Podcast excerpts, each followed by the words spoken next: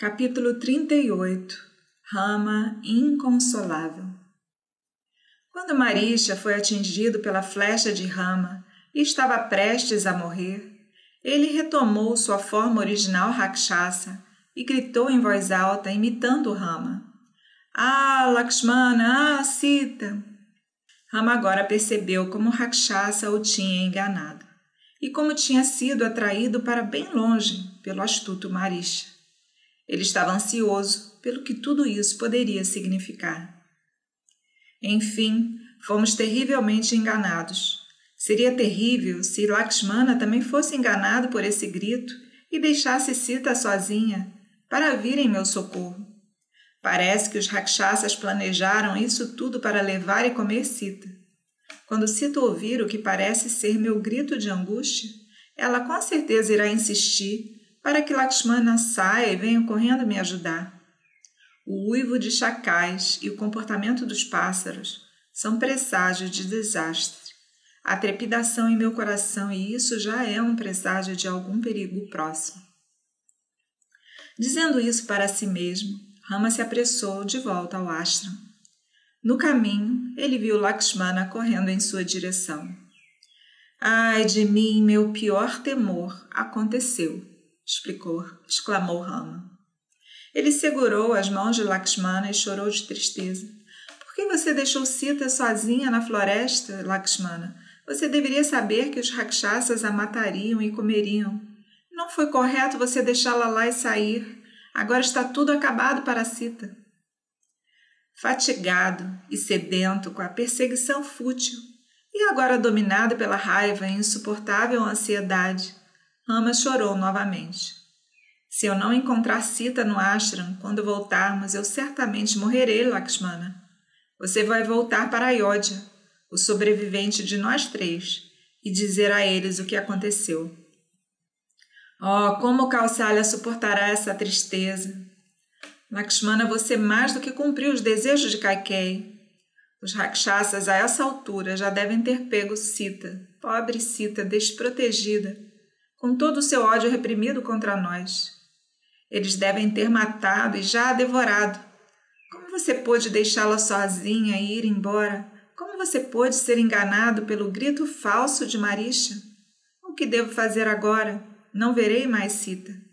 O plano dos rakshasas foi bem sucedido. Minha confiança em você foi perdida e nunca mais verei Sita.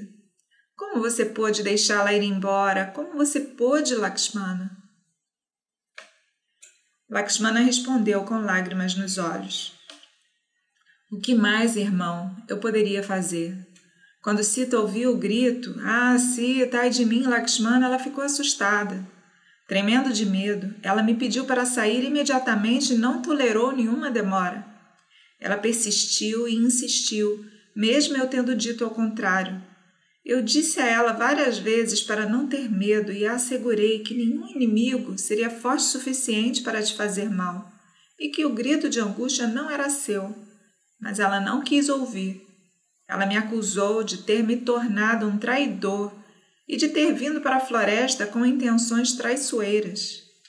E ó irmã, na sua angústia ainda disse que eu ficaria feliz com a sua morte devido a intenções pecaminosas para com ela mesma. Eu fiquei horrorizado ao ouvir aquelas palavras dela. Então ela disse que iria se matar se eu não saísse imediatamente. A loucura dela me enlouqueceu com suas palavras de reprovação e corri em sua direção sem saber o que mais fazer. Mas Rama não estava satisfeito. Não importa o que uma mulher tola tenha dito enquanto amedrontada, você deveria ter ficado e não saído deixando-a desprotegida. Como você pode fazer tal tolice? Você me trouxe calamidade. Eu nunca mais vou ver Sita novamente. Os dois correram para o ashram. Muitos maus presságios apareceram em seu caminho, e Rama repetiu ao se deparar com cada um: Temo, temo que nunca mais veremos Sita novamente. Alcançando o ashram, eles o encontraram, como temiam, vazio. Sita não estava lá. A pele de veado, a grama, a esteira espalhados como assento, todos estavam lá na terra. Rama chorou e correu de um lado para o outro no bosque, ao redor da casa. As folhas e as flores nas árvores haviam murchado. Sita estava longe. Ele vagou como um louco, olhos vermelhos, e gritou. Infelizmente, eles a comeram. Eles carregaram ela para longe. Ou como ela deve ter tremido de terror. Eu não posso suportar nem pensar nisso. Será que ela foi para o rio buscar água? Será que ela saiu para colher flores? Deixe-nos ver. E ele foi procurar entre as árvores, esperando que talvez ela estivesse se escondendo e fazendo uma brincadeira com ele. Sua tristeza cresceu como o mar e parecia afogar sua razão. Ele chamou as árvores, uma por uma, por seus nomes, e implorou-lhe ajuda. Ó oh, árvore açoca, seja fiel ao seu nome, remova a minha tristeza.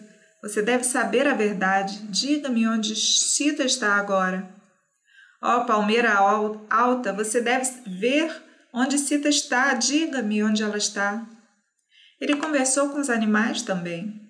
Ó oh, tigre, disse ele, o elefante e o veado têm medo de me dizer a verdade, mas você não conhece o medo. Você pode me dizer o que aconteceu, você sabe tudo. Conte-me então a verdade. E ele gritou: Ó oh, Cita, você está esperando em algum lugar. Lá, lá, vejo você ali. Pare com essa bobagem, eu não aguento mais. Depois de vagar e chorar em vão por muito tempo, ele caiu no chão gemendo. Ah, Lakshmana, ah, Sita. Ele gritava como um elefante preso em uma cova. Lakshmana Sita não está em lugar nenhum. Os rakshasas a capturaram, a rasgaram em pedaços e comeram. Como posso viver? Meu fim está próximo. Mas quando meu pai me vir no outro mundo, ele vai dizer: Por que você veio aqui, meu filho, antes de cumprir minha ordem? Eu falhei. Eu falhei em tudo. Lakshmana não pôde suportar mais essa visão. Irmão, não é certo que você chore assim, disse ele. Vamos procurar pela floresta. Você sabe como Cita gosta de entrar em cavernas e matagais. Ela pode estar tomando banho no rio ou brincando em algum lugar ou colhendo flores. Deixe-nos procurar novamente. Ela está apenas nos testando. Venha, vamos procurar novamente, não chore. Os dois procuraram novamente por todo lugar, em colinas, lagos, nas margens do rio, mas eles não a encontraram. Sita não está em lugar nenhum, Lakshmana, disse Rama. O que devo fazer agora? Lakshmana tentou encorajá-lo com palavras de esperança, mas Rama estava inconsolável. Não, não, meu irmão, não há esperança, disse ele. Sita não está em lugar nenhum. Eu a perdi para sempre e viverei não mais.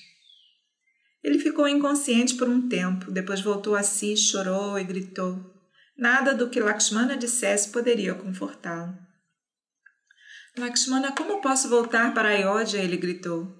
Eles não vão rir de mim por voltar sozinho depois de permitir que Sita fosse morta e comida por rakshasas? Tendo-a trazido para a floresta e tendo falhado em protegê-la, o que devo contar a Janaka? Não, você deve voltar sozinho para Ayodhya. Vá cuidar de nossas mães. Cumprimente Bharata por mim e diga a ele que foi meu último desejo que ele continuasse a governar como rei.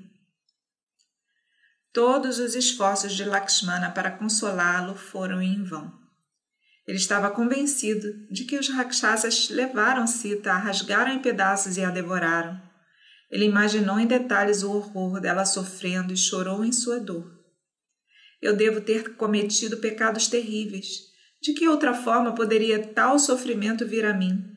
Sita, que me acompanhou, pensando que eu poderia protegê-la, foi comida pelos rakshasas e eu não pude fazer nada a respeito. Existe outro pecador como eu no mundo? Lakshmana disse: Não desanime, você deve ser forte e enérgico. Uma mente resoluta pode conquistar o destino, mas você deve primeiro conquistar sua fraqueza. Vamos procurar minuciosamente na floresta, em vez de ceder à tristeza inútil. Sejamos viris e ativos.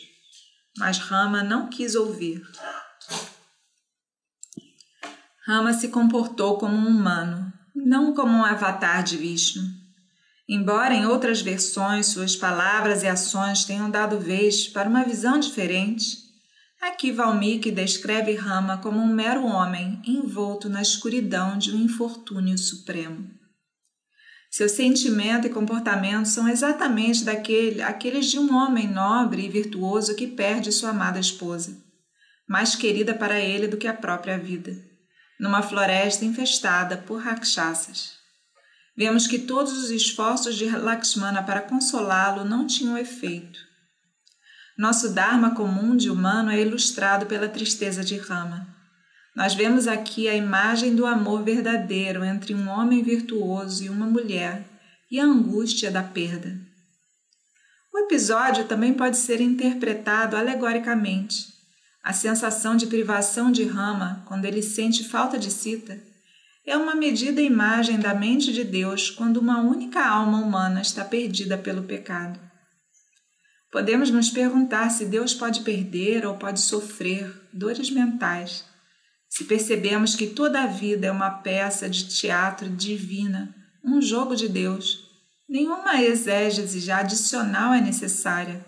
Pecado, mérito, devoção, todos são aspectos desse jogo. Cada um de nós é amado pelo Senhor. Se por alguma razão nos desviarmos do caminho certo, ele sofre como um amante que perdeu seu amor. E sua tristeza também faz parte de sua grande peça de teatro.